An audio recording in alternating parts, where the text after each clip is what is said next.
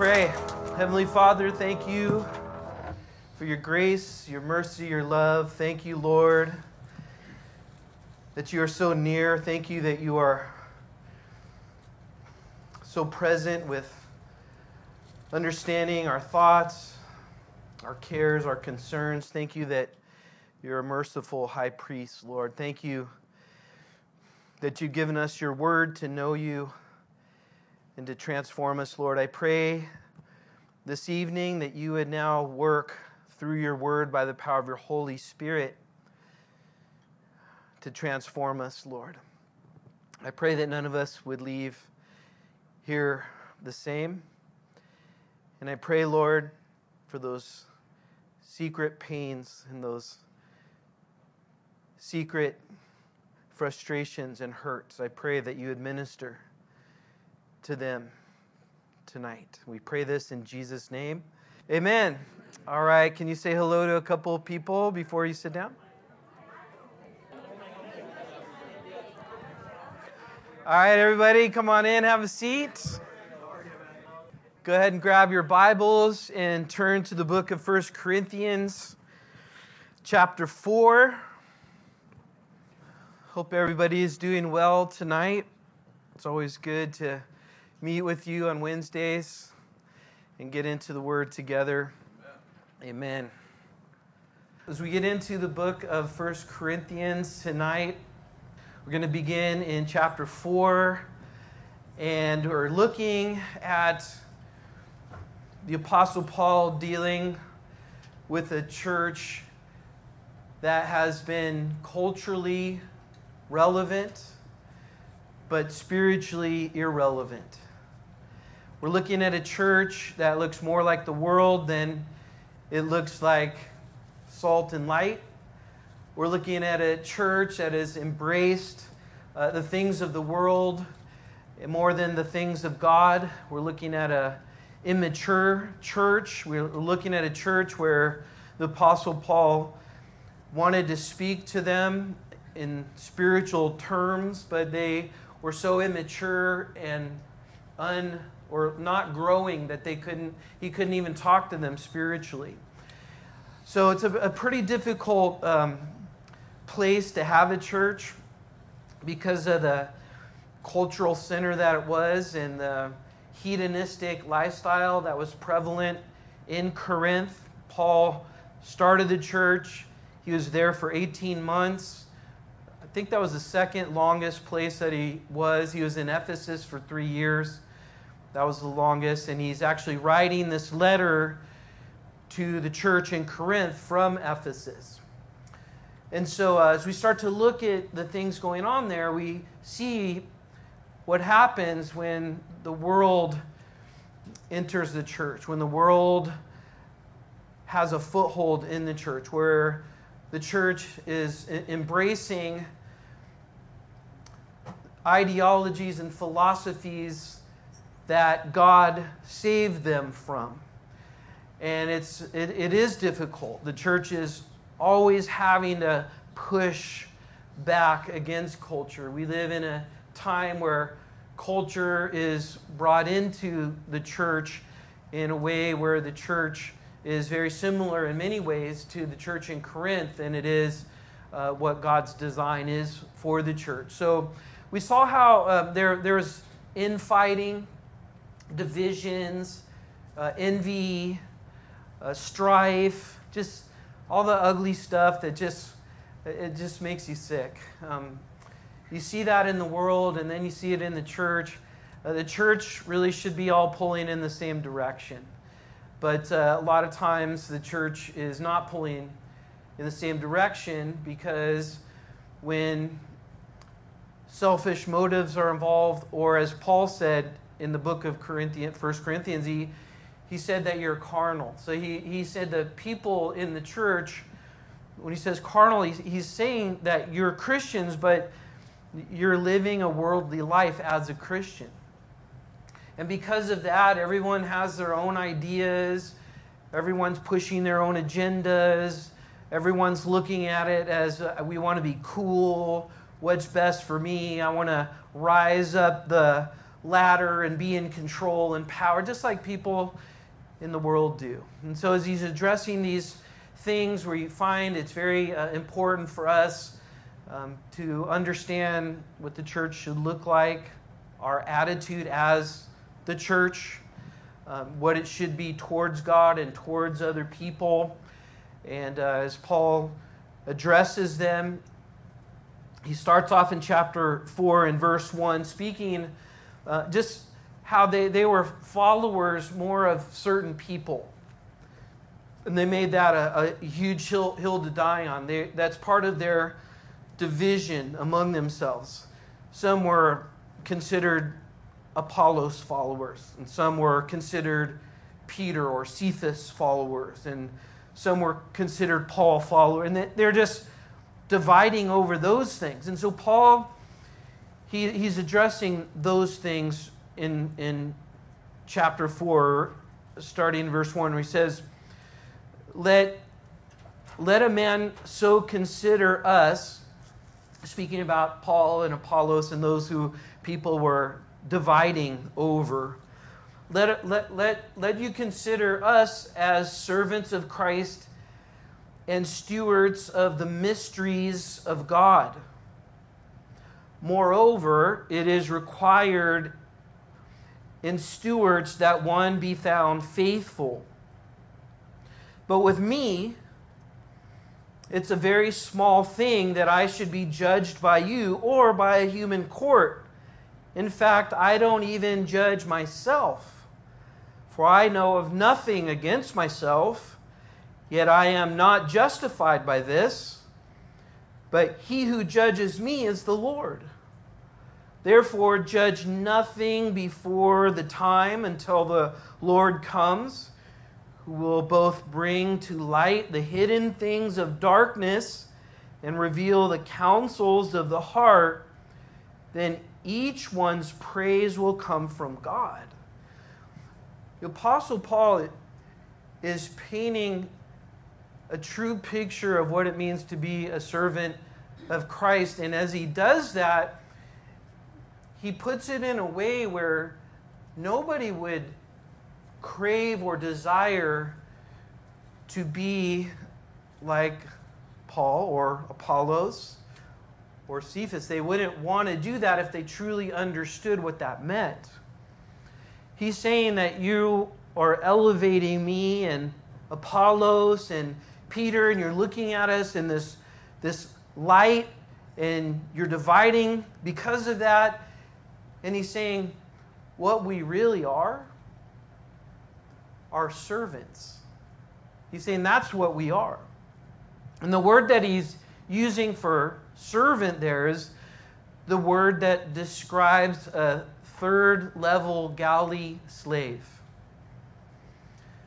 That's not something that someone from Corinth or in, in our culture, even the way people view a successful modern church, that's very appealing to the masses, that looks similar to the world, just you could call it church instead.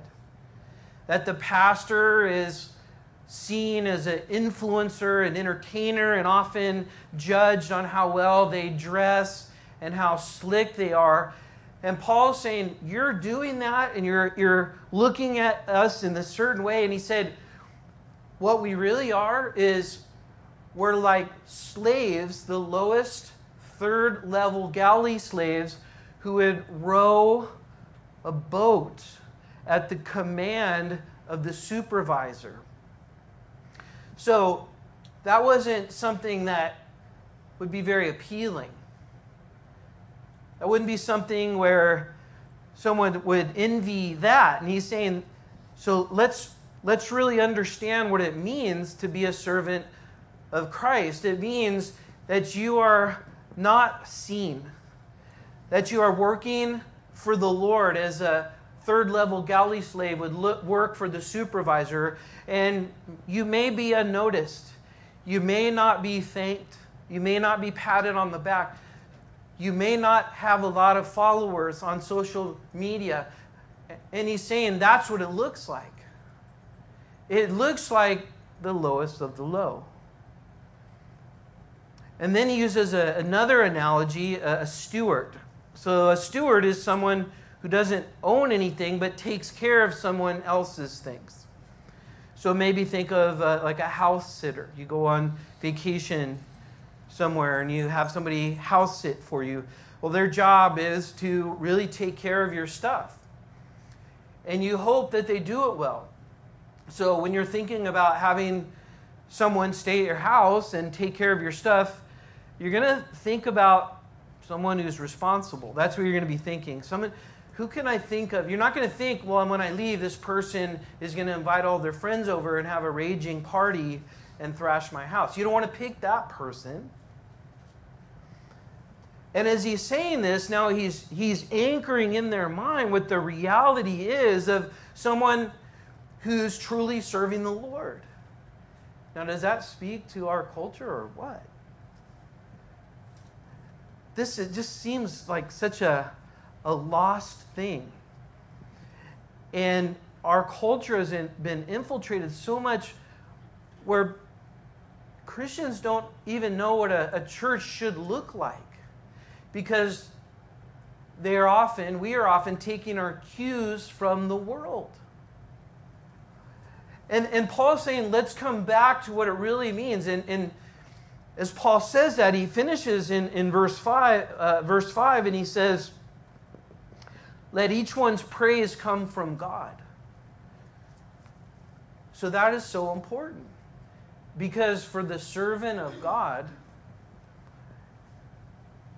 we will not last unless we understand that it is an audience of one that we serve. And it's not up to us to take the prerogative and go about God's business our own way. We don't have that prerogative or right to do that. And so, as we begin to sort of reshift our understanding of what it means to be a servant of God, we have to think well, Paul would have given up if it meant that in order for him to be successful, he would have to be very cool and cater to the society and the culture. And you may recall that Paul even said, I didn't even try to use the way people spoke of the day. I didn't use techniques, persuasive words of the, the Greek, Greek people. But it was a demonstration of the power of the Holy Spirit. And do you remember why he said that? He said, so that your salvation would be in God and not in man. Or your faith should be in God and, and not in man. So he's hitting right to the heart of Western culture Christianity. And then he goes on and explains this, and he, he draws this contrast between his life and the life of those leaders in the church at Corinth. Watch this. He says, Now these things, brethren, I have uh, figuratively transferred to myself and Apollos for your sakes. He's talking about the analogy he just used. And he's saying this analogy of a, a, a servant, a third galley, uh, third level galley slave, and a steward. He's saying, I'm using those as analogies for me and Apollos. Those are the primary two people that people were dividing over in the church. And he says, The reason is that you may learn in us not to think what or beyond what is written that none of you may be puffed up on behalf of one against another.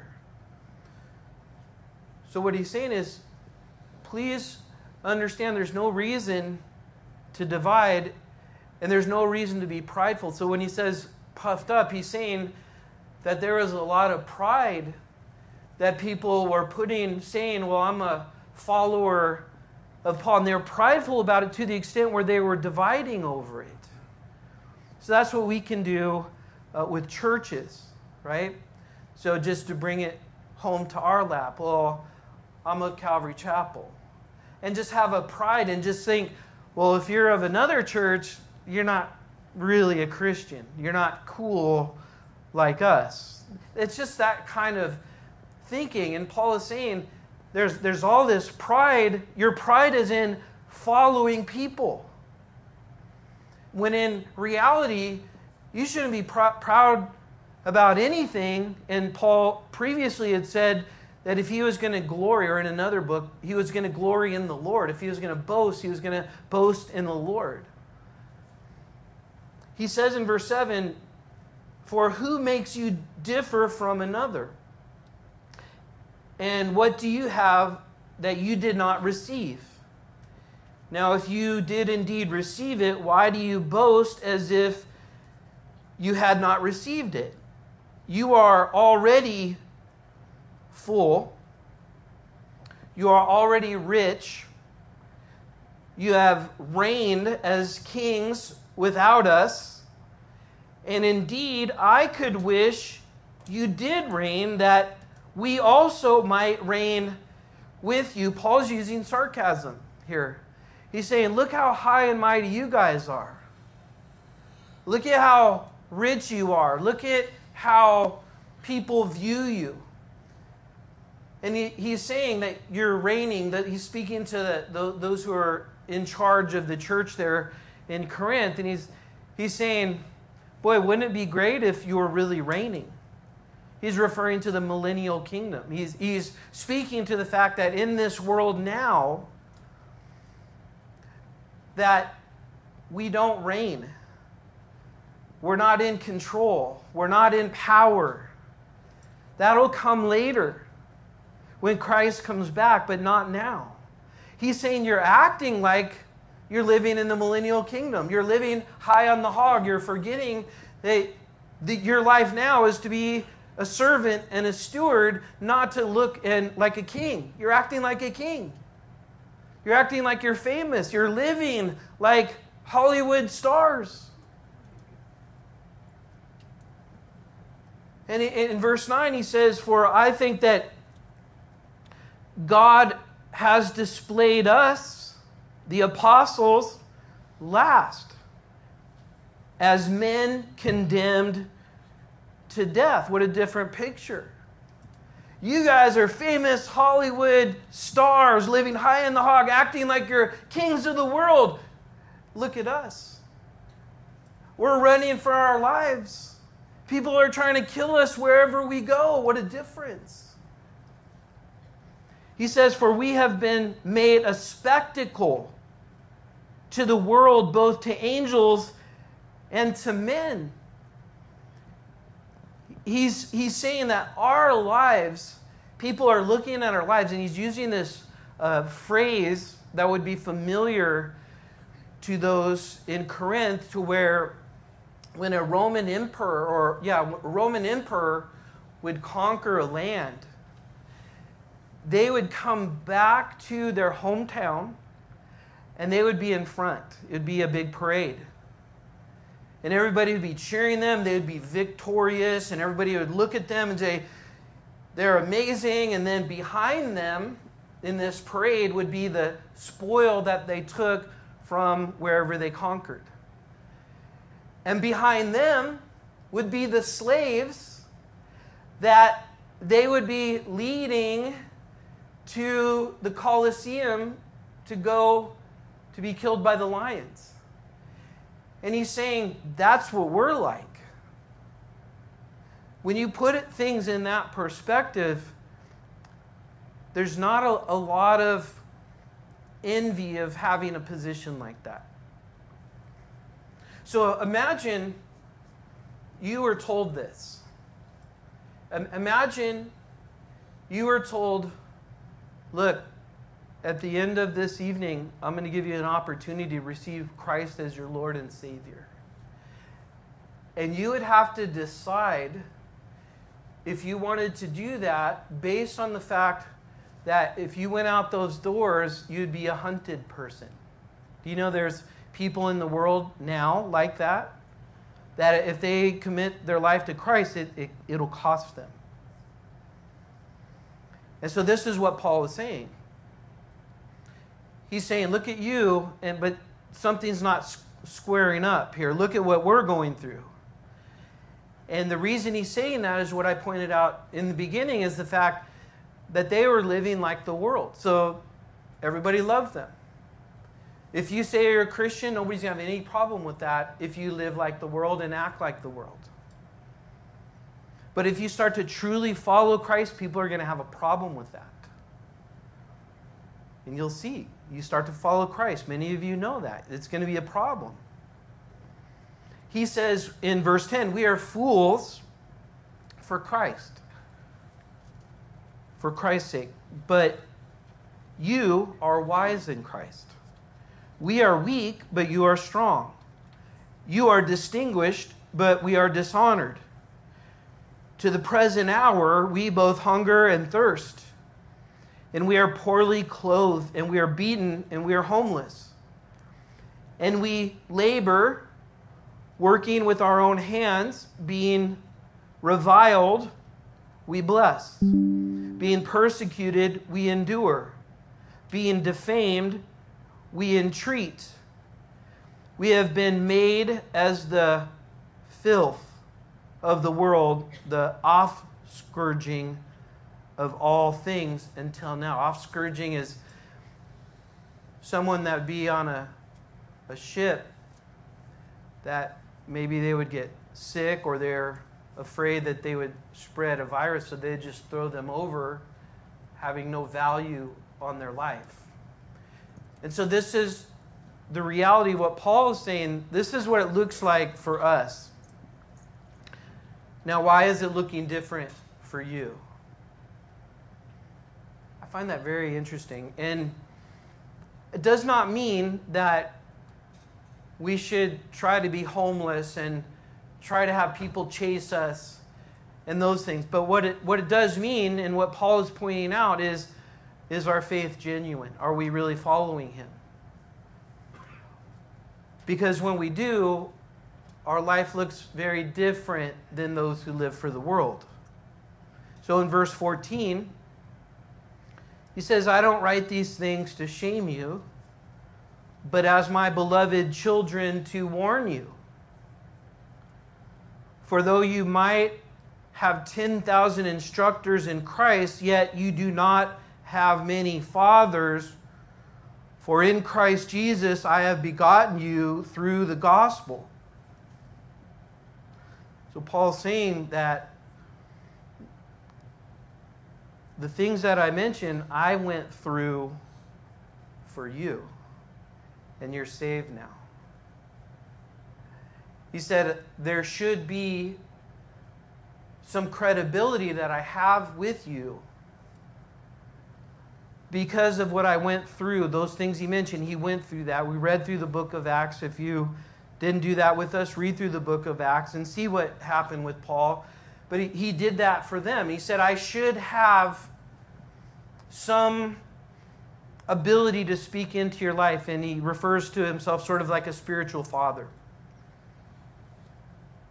And it's interesting because he says you have many instructors but you just have one spiritual father. And I find that interesting because we live in a time where we have many instructors, and we have to be very careful if you're online listening to a lot of different people.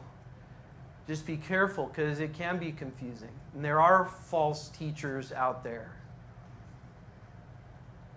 And we live in, in a time where we, just so much information is available to us if you Google certain Bible questions or things like that, make sure you look at the, the actual website, the URL code, I think that's what it is. But because a lot of times you'll see that the uh, Church of Jesus Christ of Latter day Saints will come up. They're really good at being like the top one when you ask a Bible question. You don't want to go there. You don't want to learn unless you're studying to see what's wrong. But just be very careful. And Paul is saying, You're treating me like I don't have any right to talk to you about the things of the Lord. And he's sort of using his credentials as one who sacrificed so much just to see them saved and be able to preach the gospel to them. So he says in verse 16 in that regard, he says, he says, I urge you to imitate me. And when he's saying that, he's referring to the things that he just said. To follow Christ, to be humble, to allow the Holy Spirit to lead and guide and direct you, and keep the world out of your life. God saved you from the world, so don't go back into the world. Paul is pushing out a blending or a mixing of faith in the world. He's pushing away the darkness. He's fighting for the integrity of that church. And he's doing it by giving them examples of his own life and then preaching. And his own life was an example of Christ's life. It's not my will, but your will be done kind of life. It's God adding the increase, not man manipulating the increase. And when the, when the church loses its purity, there's nothing. And it's important, and that's why the Word of God is so good for us to all have on our laps because it pushes out the lies of the enemy, the lies of the world. It keeps us all dialed in on the same page to the truth. But if we were just sort of to take a, a, little scripture and then the whole rest of the time just speak about worldly things and all these things, we're going to lose something there. My biases would come in. There are scriptures that I don't look forward to teaching, but I teach it because it's there. My friend uh, Dave Pierce, Calvary Chapel, Fort Collins, he told me to pray for him because he's in Leviticus right now. And he's teaching on the section of scripture about bodily admissions. And I'm like, I will definitely pray for you. pray for you. I'm sure he's not, you know, really pumped about that. But he's teaching it. Why? Because he's faithful to the word. So he says, follow my example. That's what we should be doing as a church is following Paul's example. Paul was following Christ's example. And so we imitate him. Verse 17, he says, For this reason, I sent Timothy to you, who is my beloved and faithful son in the Lord, who will remind you of my ways in Christ as I teach everywhere in every church, as Paul is continuing, staying on the mission that God has given him. He said, Now some of you are puffed up as though I were not coming. So the, the thought, well, Paul's not coming here, so we can do whatever we want. Who needs Paul? We have all these other guys. We don't need Paul. That's why they're, they're all prideful. So you see pride being a big thing in this church. In verse 17, he says, But I will come to you shortly, if the Lord wills. And I will know not the word of those who are puffed up, but the power. See the difference? He's saying, I don't care what you say, I care what I see. Have you gotten to a place in your life where you care more about someone's actions than their words? That's what Paul's saying. He's saying, when I get there, you can say whatever you want, but I'm going to see what I'm going to see. What was he looking for? The power of God working there. And you can't fake that. He says, For the kingdom of God is not in word, but it is in power. So he says, What do you want? Shall I come to you with a rod or in love and a spirit of gentleness? In other words, he's saying, Are you going to listen to this letter and correct course so that I can come and we can have fellowship and be on the same page and rejoice in the Lord together? Or if not, I'll come with a rod. In other words, if I have to, I'll come in a hard way. And why does Paul say that? Because he, he knows how important this is.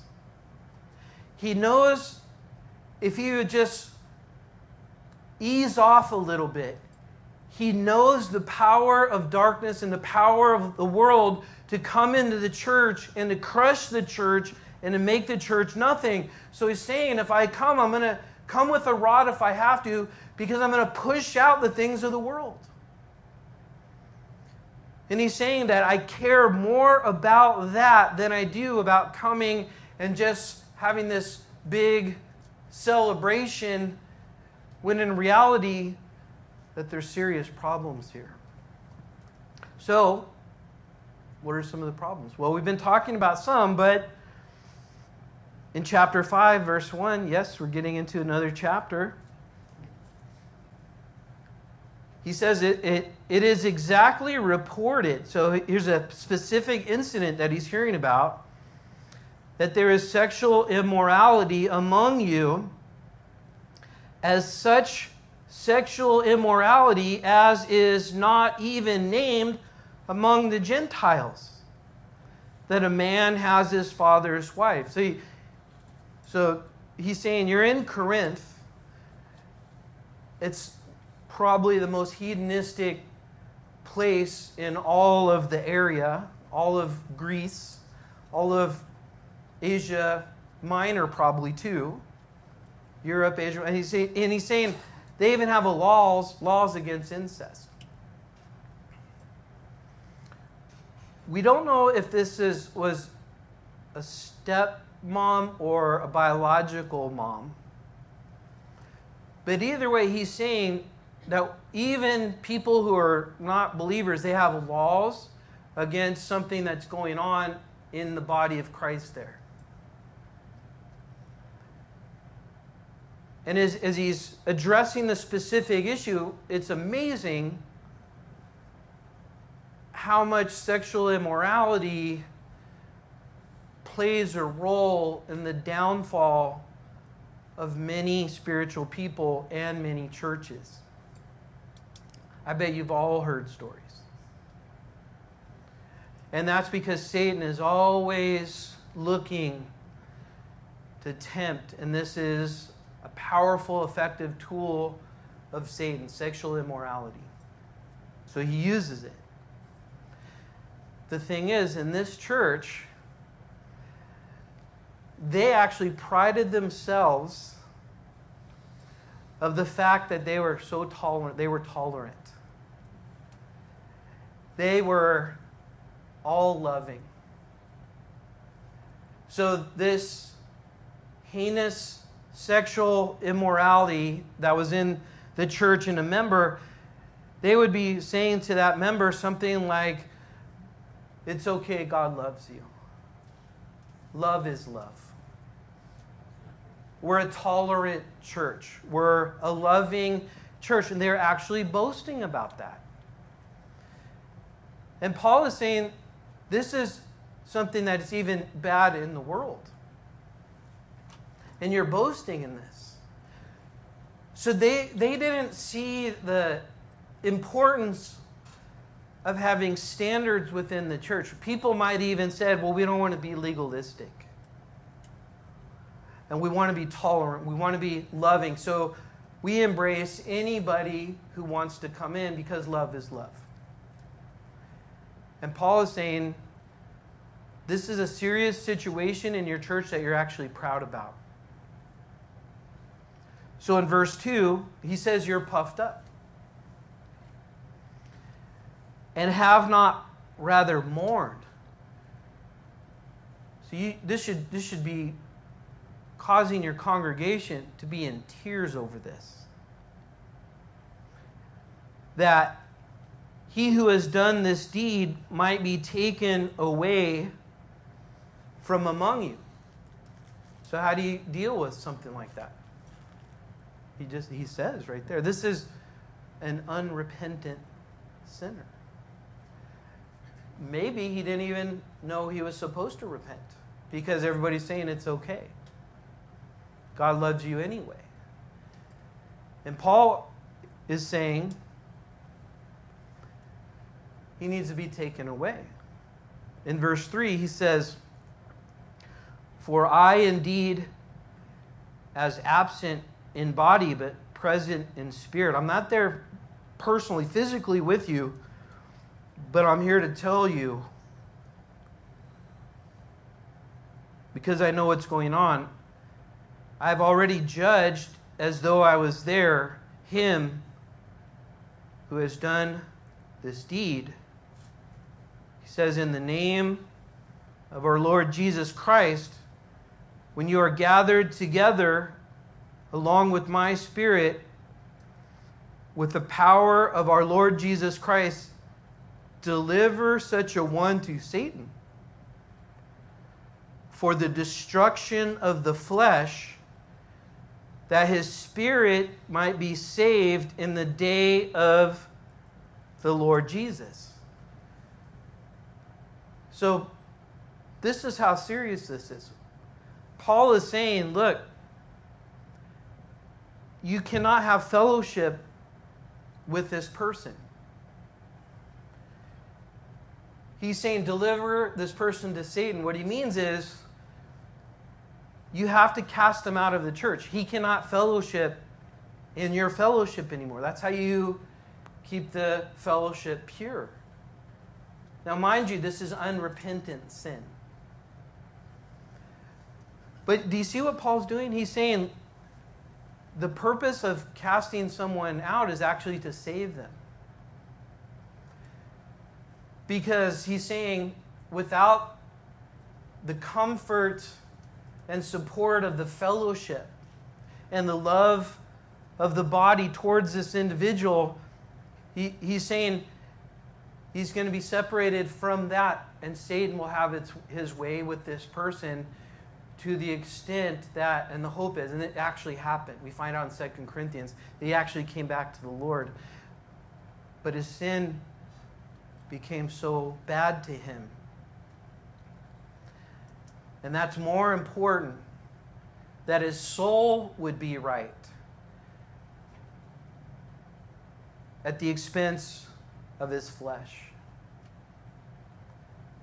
This is how serious this is. This is how serious a believer's unrepentant sin is.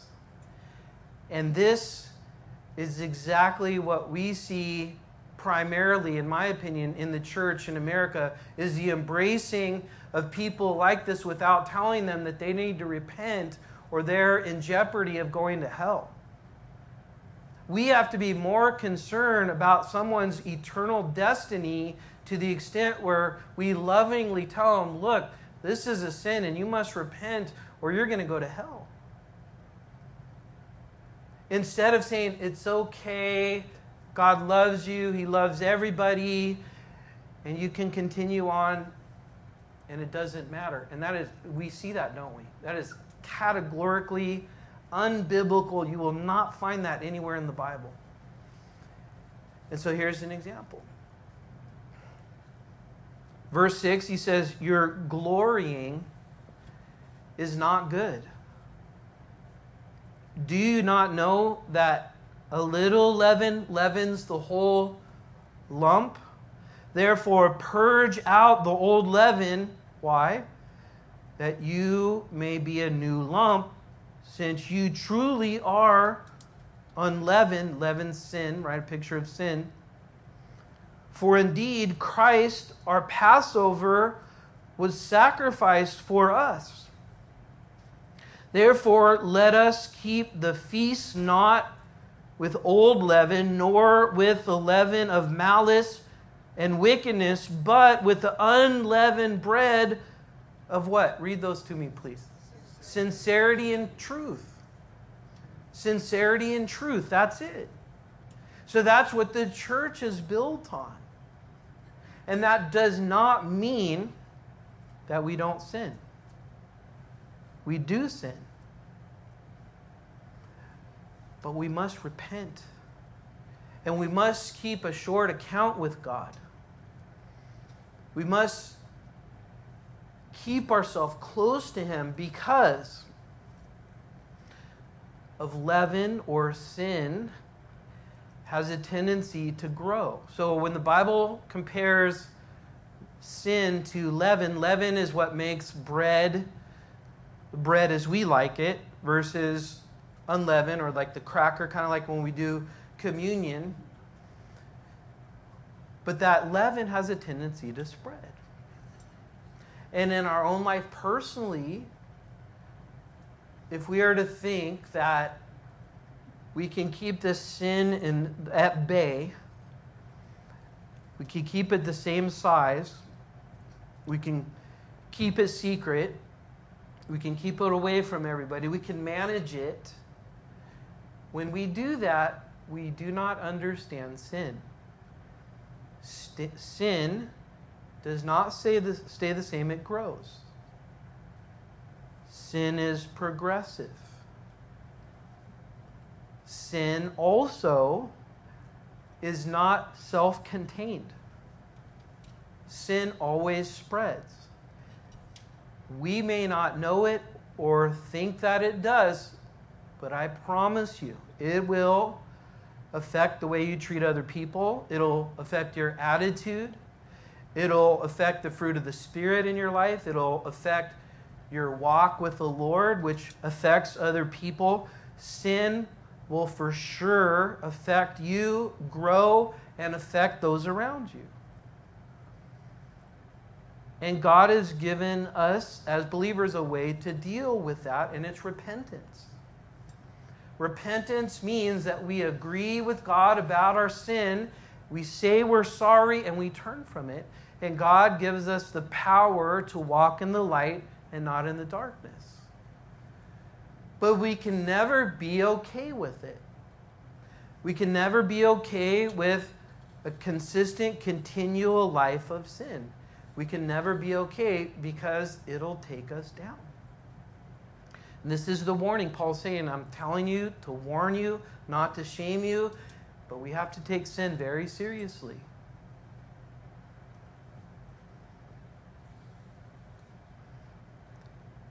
Verse 9, he says, I wrote to you in my epistle not to keep company with sexually immoral people. So he, he's saying this tells us that 1 Corinthians is actually 2 Corinthians. And 2 Corinthians is actually 3 Corinthians. Because he wrote another letter that we don't have. And in that letter, he, he says if, if there is a, someone among you, he's talking about believers, that is in sexual immorality or sexual sin and not repenting, he says you should not hang out with that person. He says, do not keep company with that person. Verse 10, he says, Yet I certainly did not mean with sexually immoral people of this world, or with covetousness, or extortioners, or idolaters, since you would need to go out of the world. He's saying this applies to fellow believers. So, those who are in the world and not saved, you expect that. And he's, he's saying you don't have to remove yourself from them, nor necessarily should you, because you may be in their life to be a light for them, to hear the gospel, to see your walk of life. So you don't have to remove yourself from them because they're sinners but if there's somebody in the body of Christ that is in unrepentant sin, here specifically sexual sin, he says you shouldn't hang out with them.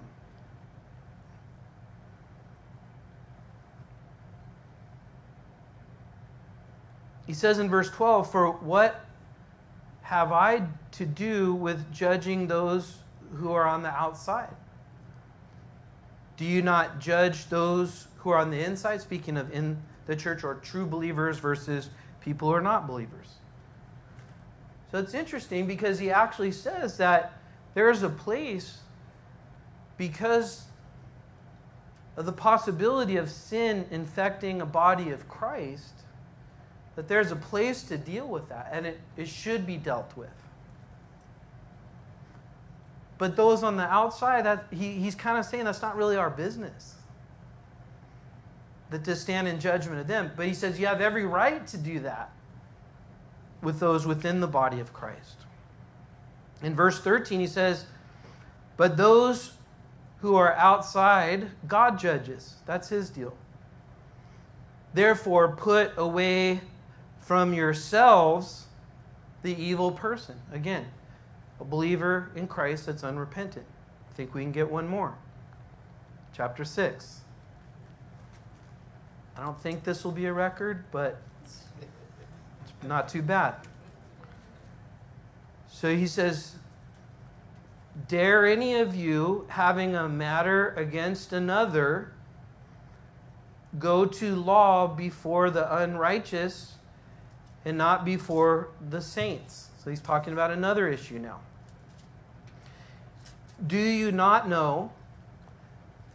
He uses that phrase in verse 2, in verse 3, in verse 9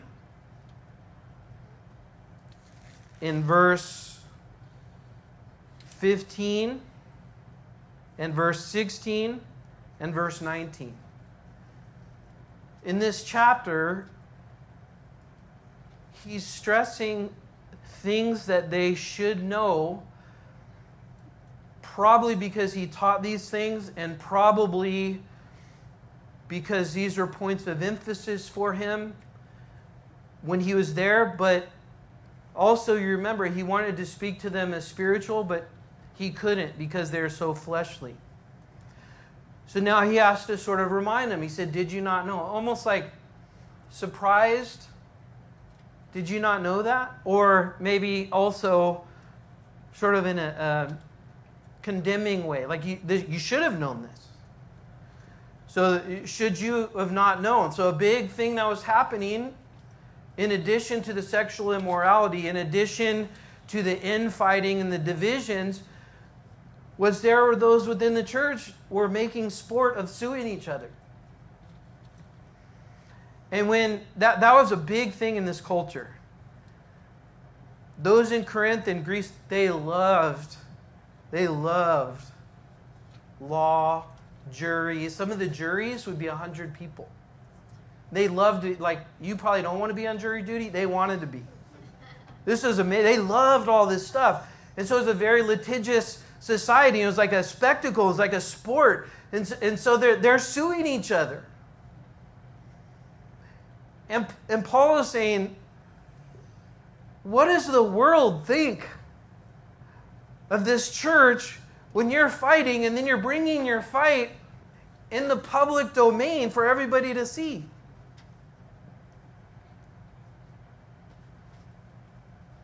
In verse 2, he says, Do you not know that the saints will judge the world? Did you guys know that? And if the world will be judged by you, are you unworthy to judge the smallest matters? So, a couple things.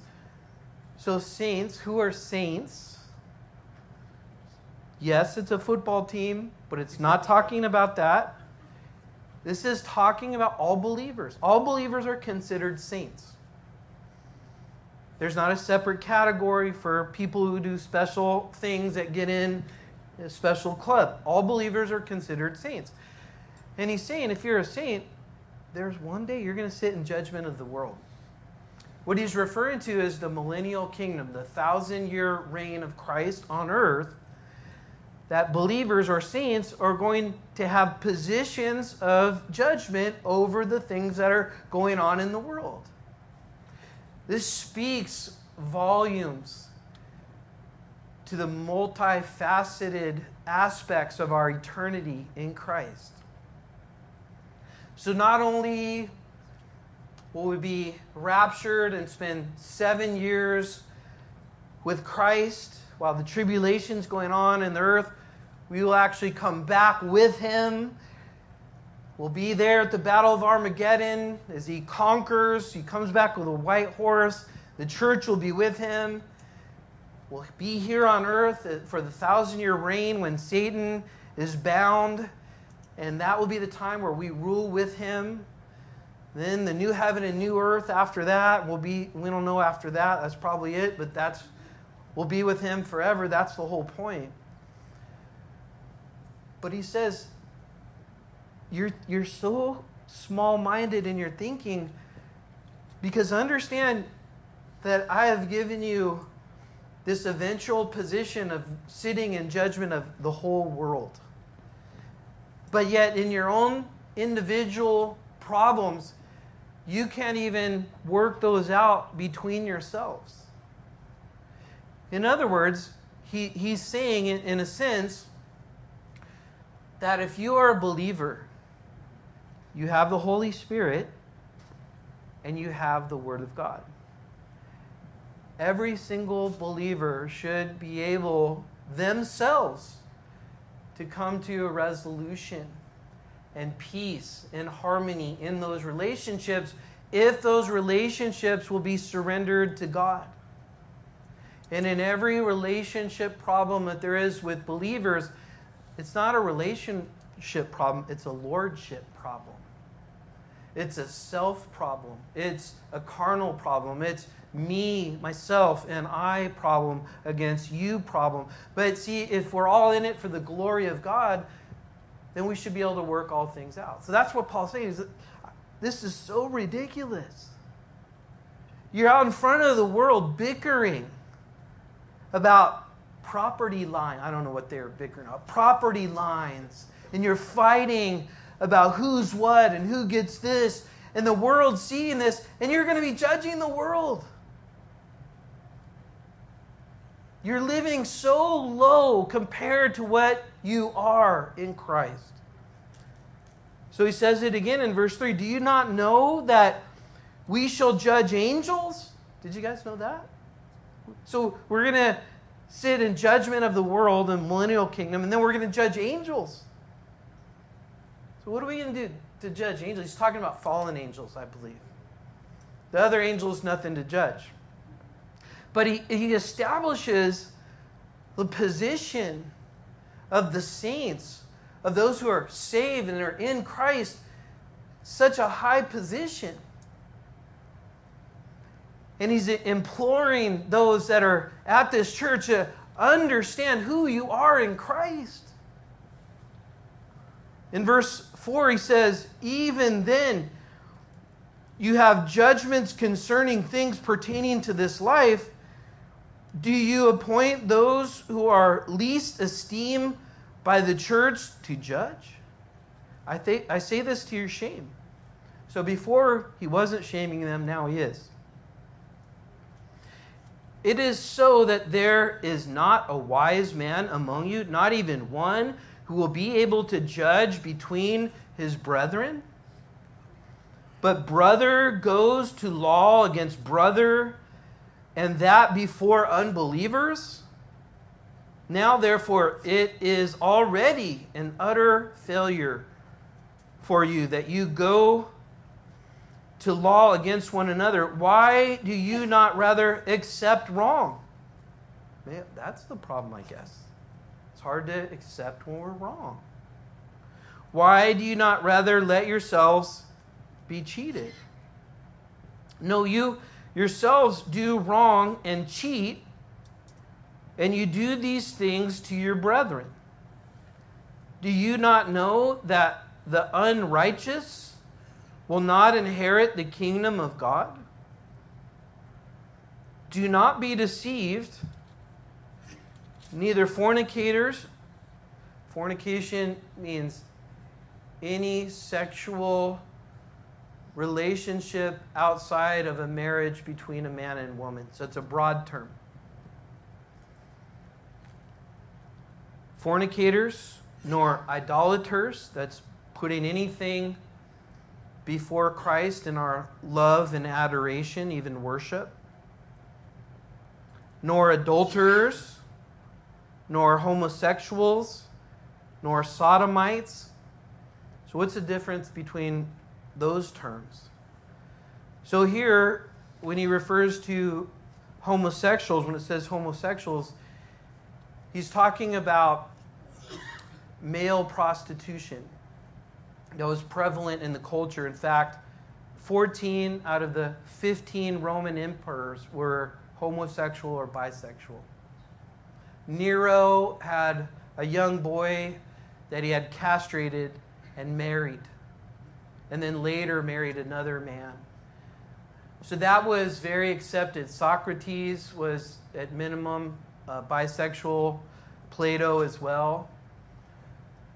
So that was going on. So when he says homosexual, actually, he's referring, I'm sorry, I said that wrong. He's actually referring to the effeminate role in a male homosexual relationship. When he says sodomite, he's referring to the dominant or aggressor role in a homosexual relationship. Sorry, I don't enjoy talking about that, but that's you need to know that. And then he says, nor thieves, nor covetous, nor drunkards, nor revilers. That's people who like to have bar fights. Nor extortioners. None of those people will inherit the kingdom of God. So, a couple things. One, something that's uh, very prevalent in our culture is within the church even to say that homosexuality is not a sin. So when you have this is one of the big lists and this is where people go go to. This is one of the biggies. Very clear. Romans 1, 18 through 32 as well. But the, the thing is, if you were to say then homosexuality is not a sin, then why would you just pick that one out of the list? So Paul made a list of different things. So, is adultery not a sin? How, can we lift that one out? Covetous? Can we lift? How can you lift any of those out? You can't. They're all sins. But also, they're all sins. So uh, sometimes we think, well, one sin's really bad, another not so bad. They're all sins. I, I do believe sexual sins, and we're going to see that in a second. I have to go really quick, but sexual sins have a particular segregation to them because of how powerful they are to destroy a person. But here's the thing you and I are on that list. We're one of those or many of those. But in verse 11 it says, and such were, that's past tense, some of you. How come we're not that anymore? Because we were washed. We were sanctified. We were justified in the name of the Lord Jesus and by the Spirit of God. That's why the church can never accept a clear sin that the Bible reveals and say it's not a sin because we're condemning a person to hell because there's no chance for them to get saved if we don't say that's a sin, but Jesus can save you. Amen. That's a sin. And guess what? I sin too, but Jesus saved me. He can save you from that sin by putting your faith, and his blood will wash all that sin away. So, verse 12, he says, All things are lawful, but all things are not helpful. All things are lawful for, for me, but I will not be brought under the power of any. In other words, he says, I live my life in such a way where maybe there's some things. He's not talking about sexual sin and all that stuff. He's saying maybe there's some things that I can do because of the liberty that and he's using the term and the phrases that they're using in Corinth saying we have liberty. So we have liberty, we can do whatever we want. We're saved. So we can do whatever we want. And Paul's saying that's not how that's not how it works. But he's saying that the way I make my decisions and live my life is I do it in a way where I, am not being brought under the power of that sin.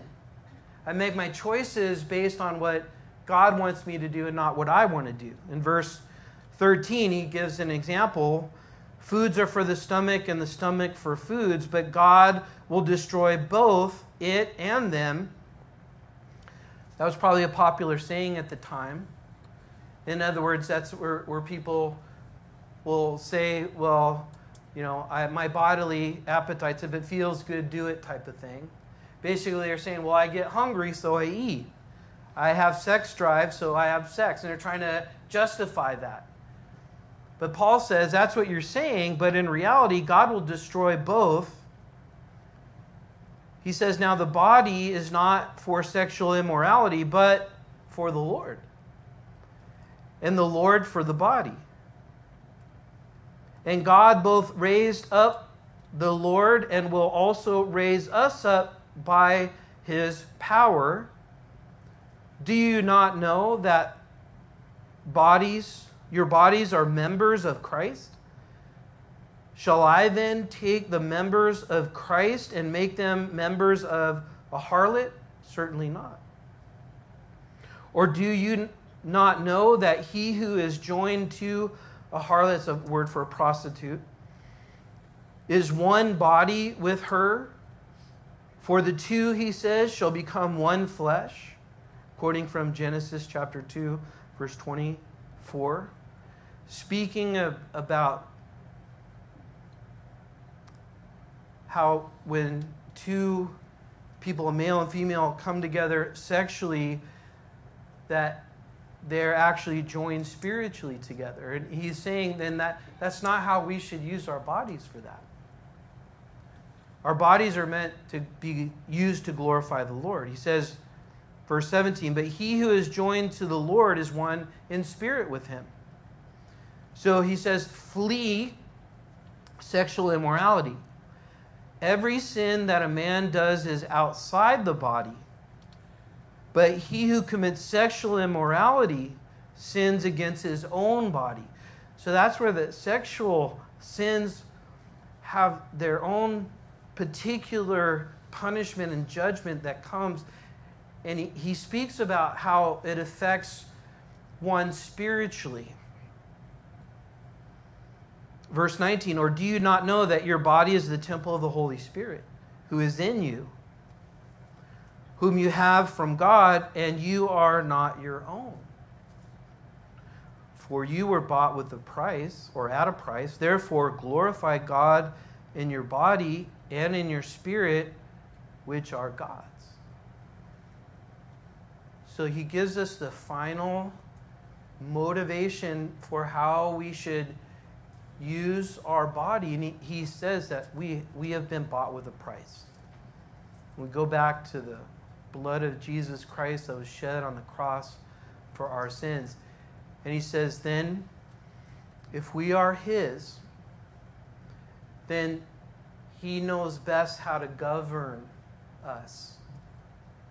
So, what we give to him, we also allow him to govern and when He governs us, He does it in a such, such a way where it doesn't take away from us, but it adds to us.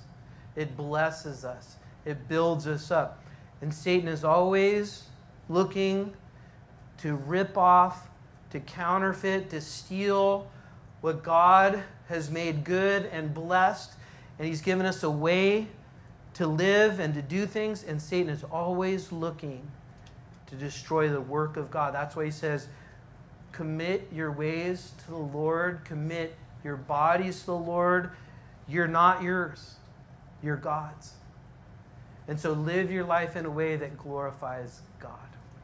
So, three chapters, good job. Let's pray. Father, thank you for this evening. And these are some heavy chapters, Lord. And I thank you for them. I pray for our church and I pray for just the purity and integrity of it. I pray uh, if you've brought any particular sins to mind during this time that we'd repent of them. You tell us, Lord, that um, If we confess our sins, you are faithful and just to forgive us of our sins. I know that you don't want any of us living in a way that's harmful to us. So, Lord, I pray that we just take this opportunity now just to repent, say we're sorry, and, and begin to walk in the light and not in darkness, Lord. And so I thank you for our church body. May you maintain the purity of it.